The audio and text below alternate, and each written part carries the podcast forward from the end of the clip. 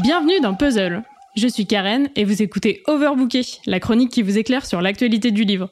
Alors que nous préparions notre setlist pour un karaoké intimiste, Michel soupira. Les concerts me manquent tellement que même l'odeur de la sueur et les bousculades, ça me rend nostalgique. Voyant que mon ami avait besoin de sensations fortes, je me devais de lui trouver de quoi ressentir à nouveau le frisson musical. Toute cette semaine, Puzzle se transforme en orchestre pour mettre de la musique dans vos oreilles et célébrer la fête de la musique. Et moi, aujourd'hui, je vais vous parler d'un roman qui devrait vous donner envie de danser et de chanter fort. Genre comme ça. I'm walking on sunshine, I gotta, gotta lose, foot loose, kick your Sunday shoes. Who can it be now? Ah, ah, staying alive, staying alive. Ah, ah, ah, ah. Ça, ça pourrait être ma playlist Chantons sous la douche. Mais c'est en réalité celle de Danny de los Rios, héros du roman Les Matins de Lima de Gustavo Rodriguez. Danny vit pour la musique. Il survit le reste du temps, mais lorsqu'il est sur scène, il se transcende. L'intensité est la même qu'il soit au karaoké, sur la scène d'un bar de plage ou sur un plateau de télévision. Quand il chante Stayin' Alive et que sa voix semble atteindre les plus hauts sommets péruviens, on l'entend, on sent son sang pulser en rythme et en communion avec la foule, comme un énorme cœur fait de milliers de personnes. On sent dans cette passion qu'elle le maintient en vie, mais qu'il y cherche ce qui lui manquera toujours, la reconnaissance et l'amour inconditionnel. Trinidad, sa fille, semble avoir fait une croix sur tout ça depuis longtemps.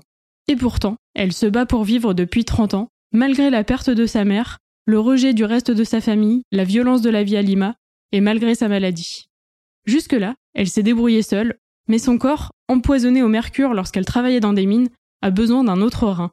Elle va donc faire appel à son père, qui ignore son existence, en espérant qu'il l'accepte et qu'il l'aide. Autour de ses retrouvailles familiales, Gustavo Rodriguez illustre à travers plusieurs personnages la société contemporaine péruvienne.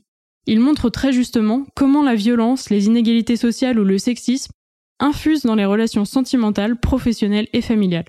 La méfiance constante de Trinidad, le machisme de Daniel, les petits deals de son frère Ronald, l'inflexibilité de son autre frère German, chacun a ses travers, ses défauts, ses secrets, mais tout ça paraît logique quand on connaît ce par quoi il et elle sont passés. Dans les matins de Lima, tout le monde lutte contre quelque chose. Ou plutôt, tout le monde se bat pour vivre malgré quelque chose. Que ce soit le déterminisme social, le racisme, une relation toxique, une agression sexuelle ou encore la maladie. Ces combats trop ordinaires sont racontés sans grandiloquence, sans pathos, sans jugement. Comme si chacun, chacune, savait que malgré ce qu'il ou elle a vécu de terrible, il y en a toujours d'autres qui en chient un peu plus. Stayin' Alive, la chanson fétiche de Danny, pourrait être chantée en chœur par chacun des personnages. Alors que c'est aujourd'hui un hymne disco hyper dansant, synonyme de fièvre du samedi soir, après avoir lu Les Matins de Lima, on entend les paroles sous un nouveau jour. Life going nowhere, somebody help me. Somebody help me, yeah. Du coup, dans tout ce merdier, la musique, c'est la seule chose qui n'est que réconfort. Mueve la pompa rappelle à Zoila, la copine de Danny, le temps où sa fille remet son popotin sur ce rythme techno. Donna Blanca montre ce qu'il reste de son déhanché sur You Should Be Dancing. Danny, juste avant de rencontrer pour la première fois Trinidad, replonge dans un de ses souvenirs, un souvenir musical et familial. À cause peut-être de la graisse de volaille ou de cette chanson d'Abba qui passait à la radio, Toujours est-il qu'il se rappela une soirée extraordinaire, des années plus tôt, dans cette même rôtisserie. Au troisième étage, il y avait un karaoké où ses frères et lui avaient traîné leur mère presque de force le jour de son anniversaire. C'est à deux rues de la maison, on y va à pied, avait-il insisté.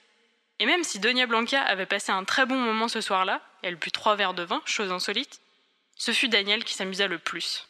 Rappelons qu'il faisait nuit et que de vieilles chansons passaient. Si sa vie avait été un flacon, ces deux ingrédients auraient été inscrits sur l'étiquette. À peine entré, il fit ami-ami avec la femme chargée de passer les vidéos, et lorsque sa mère s'y attendait le moins, retentirent les premiers accords de Chiquitita, une chanson qu'il avait souvent répétée dans leur petite maison de Trujillo. Il ne fallut à Daniel qu'un très léger effort pour pulvériser vocalement ce piano de pacotille. Un chanteur professionnel dans un karaoké, c'est comme un athlète à des Olympiades de quartier. Comme il était étrange de voir ses employés de bureau, grisés par l'alcool, redevenir de doux agneaux. Et on entendit même soupirer une secrétaire entre deux bouchées de saucisses. Comme de bien entendu, le cœur de Donia Blanca fondit instantanément. Comme vous avez pu l'entendre, il y a du style dans l'écriture de Gustavo Rodriguez. Très direct, très cru, souvent du registre du familier. Mais au lieu de se placer en narrateur omniscient, il a choisi de laisser s'exprimer chacun de ses personnages au fil des chapitres. Cette polyphonie rend le roman plus complexe et plus dense. Moi souvent, quand je lis de la fiction, Je me demande qui sont les potes des héros, qui il ou elle voit le week-end, après le travail, ce qu'ils font avec leur famille. Il me manque toujours un petit quelque chose. Dans les matins de Lima, chaque personnage est une entité autour de laquelle gravitent d'autres personnes. C'est très bien construit, ça donne un ancrage à l'histoire, et ça la rend plus réaliste. Bref, c'est un très bon roman. Bien que ce soit le premier livre de Gustavo Rodriguez traduit en français, c'est un auteur reconnu au Pérou. Il a écrit six romans et plusieurs titres pour enfants. J'espère donc que d'autres seront traduits. En tout cas, celui-ci est déjà dispo, édité par les éditions de l'Observatoire, une maison dont je vous ai déjà parlé dans un épisode précédent. Je vous avais notamment parlé des magnifiques couvertures de leurs romans. Celle des Matins de Lima ne déroge pas à la règle. Le titre est embossé et imprimé dans un verre brillant, et l'illustration hyper colorée et captivante. On y voit un chanteur à la chevelure brune auréolée, presque christique, et une danseuse en long jupon virevoltant. Rien que cette couve, ça donne envie de danser. Du coup, je vous laisse, Michel et moi, on va s'échauffer la voix Demain, vous retrouverez Mary, qui vous partagera ses meilleurs podcasts pour s'ambiancer sur du bon son. Et moi, je vous dis à la semaine prochaine